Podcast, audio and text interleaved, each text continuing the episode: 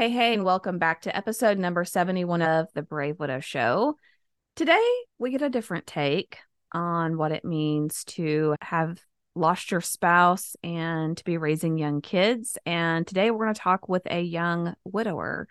We're going to talk with Ben Sperry, who gives us a unique take and perspective on what it means to be a young father, raising young children, and taking care of a wife who was diagnosed with cancer multiple times, uh, which is obviously devastating. But he brings a unique perspective on on being a widow widower and some words of wisdom that he has in living for the moment, living for the day, making new memories, and really just ensuring that you are taking care of yourself so that you can best take care of others. I think you're going to enjoy hearing what Ben has to say. So let me introduce you to him. Ben Sperry is from Jacksonville, Florida. He's a 46 year old widower with a 10 year old boy and a five year old girl. His wife passed away August 31st, 2021, from metastatic breast cancer. All right, let's jump into the episode.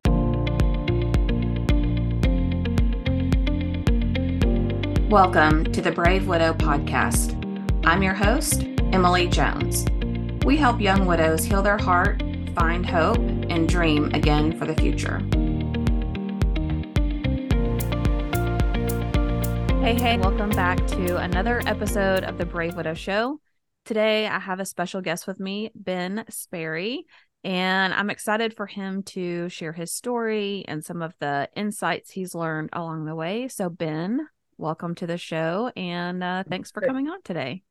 Definitely. Yeah. Um, like you said, my name is Ben Sperry. My story started in 2009 where I met my wife, Beth. Um, we lived two blocks away from each other, and she was walking her sister's dog in front of my place, and we just ended up chatting. And then I got her number, and we just started talking and took about three to four months before we actually met up, which was kind of weird that took that long, but because we talked a lot before that and we only lived a couple blocks from each other. But we, once we started hanging out on a daily basis, it was inevitable. We were both people that uh, we uh, just were both people that thought we would never ever get married never have kids. Um, and as soon as we started dating, air quotations, is within three months we already moved in with each other, which was we're not very spontaneous people, so it was kind of funny. And then within a year after that, we moved to a different city to be close to the beach, and just we could do it with our jobs to move. And then a year after that, we got married, and then a year after that, we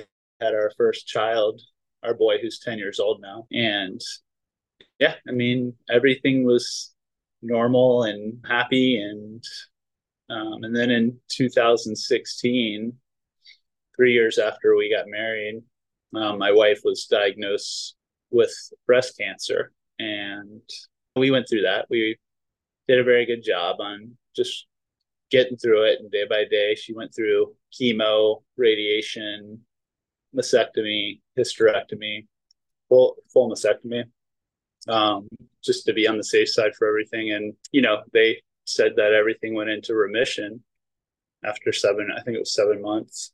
And you know, we thought, there we go, we got the rest of our lives. And about a month before everything shut down with the pandemic, she was just getting very nauseous and uh, so I think it was in what like March or February of 2019, and I I ended up just driving her to the ER because she was just that stubborn, and um, they said 70% of her liver was filled with cancer, and her bones had cancer in it too, and she had to get a brain scan and all that stuff, which thank God was negative um, with the brain scan, but you know, our world was kind of shattered because you know you just hear stage four cancer when it metastasizes, you automatically just think, you know, worst case scenario, I'm dying. You know, but we still we were very positive people and just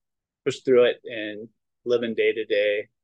Like I was telling you earlier before, you know, we were just people that were used to living day to day and being thankful for what we have now, um, and not worrying too much about that final outcome. And but my wife passed away on August 30th, 2021, and you know, three to four months before that, she's got really sick, and it was just really hard for her to get out of bed. She kept working until the very end. She's a teacher for 21 years uh, for mm-hmm. ESE students, and she tried to do as much as possible with the kids, but a lot of it was hard. We have a our kids are five and ten now. Like I said, we had the boy, and then she was diagnosed with cancer and had a hysterectomy, so we couldn't have. We became foster parents, and we adopted our daughter, who's now five, was three when my wife passed away, and yeah, I mean, August thirtieth, we had to go to uh, Mayo Clinic here in Jacksonville, Florida, and to get a tube put in, she had to go under, and that just sent her body into shock. And they released her from the hospital, and I was driving her home, and when we got to the front door, she collapsed into my arms. Luckily, I was behind her, and I carried her into bed, and an hour and a half later, she had died in my arms, and you know, that was yeah the worst day of my life, as sure it is for most anybody that's lost a spouse or somebody they love. But uh, yeah, so with having two kids, it was that's in my opinion, it was yes, it was challenging for me to lose. That that was my one goal in life was to grow old with my wife. That was my main goal in life was to grow old with my wife and just raise our kids. But um, you know, I think the biggest challenge and heartache that I've had is with the two kids and not being able to put myself in their shoes on what they're going through. My parents are still alive and I try usually I'm pretty good about being able to do that, but I can't I can't I can't fathom and, and imagine, you know, my five year old is very vocal and she talks about her mother every day and you know cries and is very open about talking. My 10 year old never talks about his mother and he was a mama's boy. Um you know that was her that was his person. You know so that's been challenging is just trying to be there and not push the envelope. I haven't pushed the envelope in two years. It's been two years and two two almost two months since she passed and i still haven't pushed the envelope. We've done therapy, play therapy, regular, you know, sit down talk therapy and stuff, but which has had some benefits. But you know, I I just think as a kid, I'm 46. It's hard for me to even remember what it's like to have those emotions, and it's totally different in today's times, in my opinion. But I think as a kid, you just want to have some normalcy in your life, and with especially my 10 year old he's not considered normal. So I don't think that's why he talks about it, in my opinion. And he was pretty you know, young when she was initially diagnosed with breast cancer, right? Correct. Yeah, he was what 16. He would have been three years old. So he doesn't remember too much about that on there. So yeah, I mean he remembers bits and pieces of it, but not that much. But the second go around with everything she had to go through, obviously he remembers all that and it was a lot. I think that's one of the things that you think of soon as your significant other passes away is like you've already gone you don't even realize you're going through trauma while they're alive and grieving like how much grief you're going through. You don't realize it's grief that you're going through while they're going through that you know and they're here. And then you go through a whole nother round of grief when they pass. Um, that's one thing i didn't even think of but you when you look back on it you're like that you definitely are going through a major grief that you don't even mm-hmm. face that you just like hold in for however long they're they're sick and i would say with having children it has kept me on my toes and like i've had to be more active than i guess if i wouldn't have had children I've definitely stayed busy. We've traveled. We've you know I'm I'm a I'm a busybody and I we love the outdoors. So we're always going to the mountains. We're always going on trips to outdoor activities and stuff like that, and just traveling to new places that we I love adventures and trying to create new memories for them. Been doing. We went on a 15 day trip around the Great Lakes up in uh, Michigan and Wisconsin and all those states I've never been to. But yeah, I would just say that you know this is it's something you definitely, in my opinion, you not that you become numb to everything because it's still constant, but you realize that you have to that you have to live and you have a different appreciation on life. You you know in my opinion yeah i think you really almost have a new lens or a different perspective in how you look at life and i know like for me i don't get agitated about stuff as much as i used to i'm much more you know tolerant and forgiving of people's behaviors and things that might have aggravated me in the past and mm-hmm. i just savor each moment more um, so I think that's you make an excellent point there. And I love that you are actively trying to create new memories with your kids and maybe even some new traditions of how you do things and um, that you're taking really a proactive approach into healing and, and helping them as they continue to live. Yeah, I think that's one thing also like having a different perspective on life, but you I think you realize how important memories are because with thinking of my wife, um, that's all I have now is memories.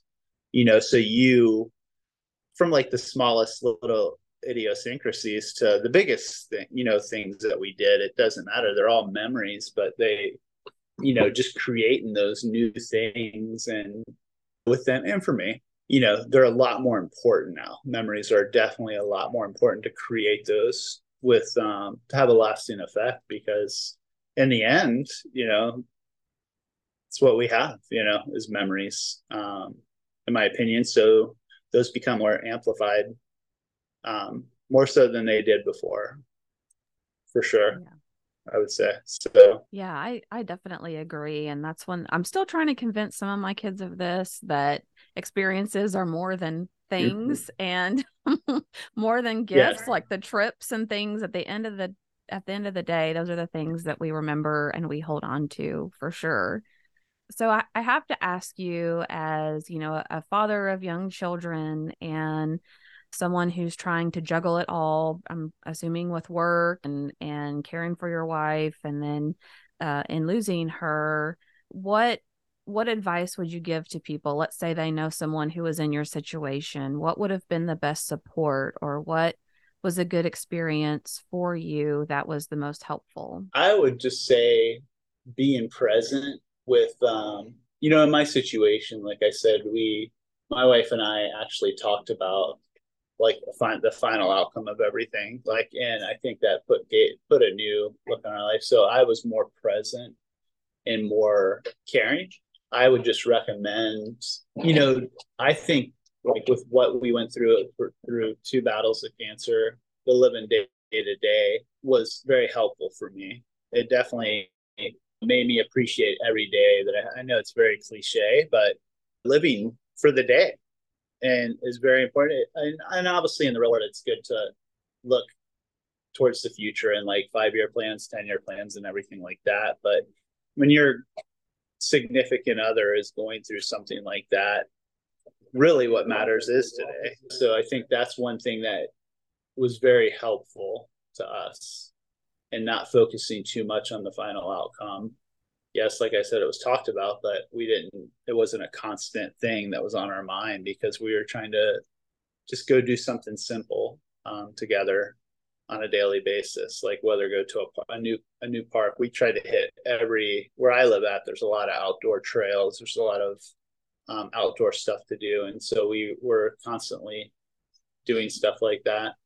Um, but definitely i think one thing that helped me out was doing um, like meditation that's something i never did before but i did a lot of breathing exercises, just to get myself grounded more. I did a lot of mantras, like of things that I needed to work on interpersonally to be a better person and a better husband, a better dad, a better, you know, everything. Um, because we all need help and um, just any things that can get you grounded um, are things that I definitely recommend. Yeah, that's great. And we talked a little bit before we hit record about the importance of taking care of yourself so that you have even just the emotional and mental bandwidth to help take care of others, especially your kids as they're they have different levels of understanding and they're grieving in different mm-hmm. ways. Mm-hmm. But sometimes that's hard because as parents, we tend to put ourselves on the back burner and try to make sure that everyone else is taken care of before we release or we um, process the grief. Uh, do you have any tips for people there or any suggestions on how to prioritize your own healing and grieving while still feeling like you're giving your family what they need? I think the biggest thing that's been a I can just speak personally about it is is just not doing too much. I know it's funny to say that since I just started college classes, I'm working full time and, but um, you know, and I think just saying no, uh, learning your boundaries. Boundaries is something that I've never ever thought about, but luckily, I kind of grasped it like from an early from early on in my grieving. Um, of setting boundaries of just saying that's not a priority of mine to people. And um, as harsh as it sounds like and not that you're trying to be mean to people but you know setting boundaries with people um, like your family even um, you know that you just have to do that to keep your sanity. And i think doing self checks with yourself um, is a huge thing just to you know you definitely like i was telling you before you hit record that it, it's the old cliche is if you can't take care of yourself you can't take care of other people. So you definitely as, as selfish as it might sound you have to take care of yourself before you could even take care of your kids because otherwise it's just a slippery slope that you're going to go down where you're, you're losing your control with your kid like you know your attitude with your kids. And it's just you know they're a mirror of you that's just going to rebound and come right back to you and bite you.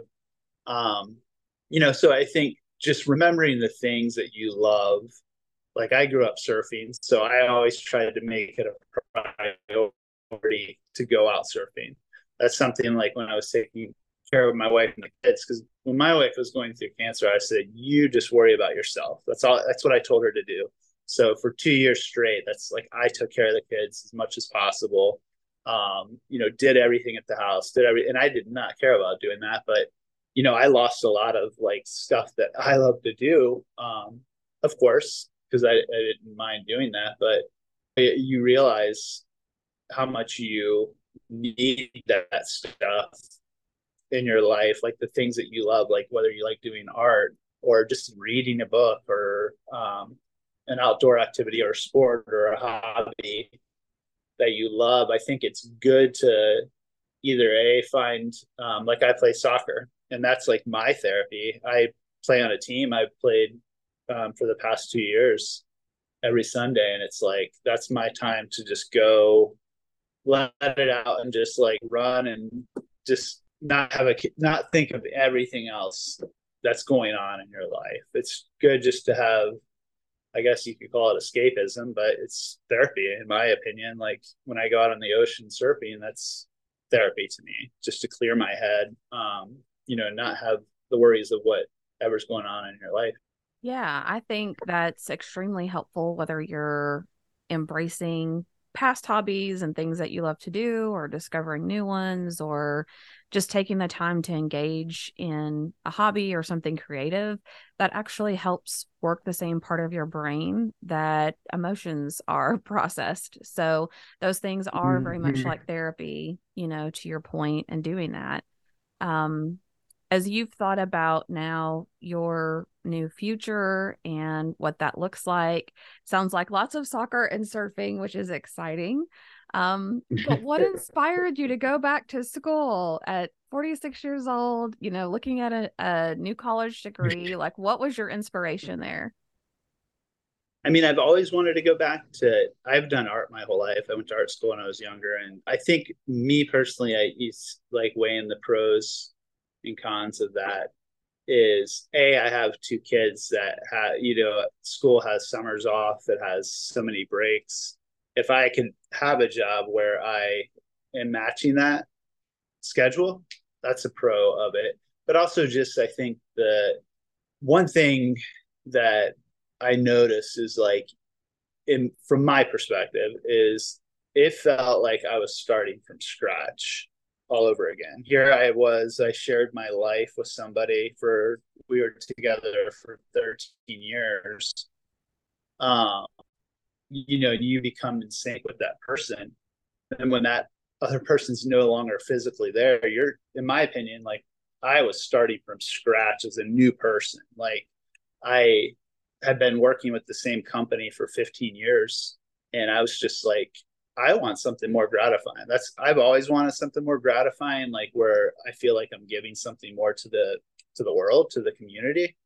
And that was just a simple way of doing it. That was a pro for me. Like you know, if I could teach kids art um you know, that's a that's a beautiful thing. And also like you know, little things to help them guide them to be a better human being in this world. So um, as compared to working for a huge insurance company it's like way it's way more gratifying in my opinion. So that was that was a huge thing. And just like i said this is it's a process but it's also and that's why one thing i definitely recommend to anybody that is going through grief and going through all these new feelings and all this new this whole new life is you are starting from scratch in most situations. Um you know why not take your time and why not take the right steps? It's not it's not a it's not a sprint. This is a marathon in my opinion um and i definitely think you know i'm two years out august 30th of this year from when i lost my wife. And i'm just that type of person that i believe that you should take your time to make sure you think things through especially when you're starting a whole new chapter of your book that you still have. Yeah, I I completely agree. And um I was married almost right at 20 years. And it's hard when you've spent you know 10 plus years with someone that's a, a significant chunk of your adult life and mm-hmm. it's hard to mm-hmm. think about starting over and having a new future and you've thought about a future together for so long it's like I don't even know what I would want on my own. So it does take time to figure that out. But I love that you're embracing things that you've enjoyed in the past and that you're exploring things that you want to do for your future. Um, I mean, I really just want to give you kudos. It sounds like you've really tried to do a lot of things proactively to help heal and to help figure out, you know, what that future path is going to look like. And um, some people are afraid to do that. So I think it's great that that you've done that. I mean, I definitely think that's important to to kind of obviously not jump into the pool without knowing how to swim, but like just putting your slowly putting your foot out there water to just do things that you've never done before. I think that's such an important part of life. It just in aspects of just like I was saying, creating new memories, and memories are usually things that you've never done before. Um, you know that you remember very well.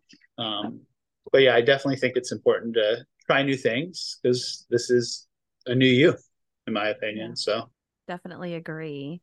Well, Ben, I have another question about being a, a, widowed father. You know, I think most widows that we know are overwhelmingly women um, and sometimes mm-hmm. mothers. And so um, you don't often see a young father um, as a widower, but are there any unique challenges or things that you've seen or any words of advice that you would give to other? Uh, young guys that are trying to be dads to kids that are still at home and maybe facing some unique challenges that uh, we women don't necessarily see. Yeah, I mean, I think like just I keep saying from my perspective because it's it's all I have, but it's I think the thing I've tried to do from from me is I've tried to try to be like be both roles at certain times, like be the mother and be the um, father. My wife was just very. Pa- I'm, you know, people say that I'm patient, but I'm really not that patient. But my wife was just very graceful, very patient, very a lot more caring than I am. Um, so I've tried to be that person. Like it, it takes a lot of being conscious of, and, and trust me, I hardly ever get it right, but it's something that you you have to be a lot more conscious than you normally would um, is my recommendation. And it it's hard. It's uh it, and for lack of better words it sucks because you're stepping out of like comfort zones of how you're used to being the father figure and that you know the you know and that's how it was for a long since we had children. You carried those roles um, and you balanced them and you both you know hit on all cylinders together but you have to have that balance when that other person's not there is definitely something that's been challenging i would say to this day. Um, and it's something i try to be conscious of and i'm not enough but um, you know i definitely think of a lot. Um, like i think just the the biggest thing that i always think of um, you know is like being a father, a solo father of two kids, is just being present and just slowing down some.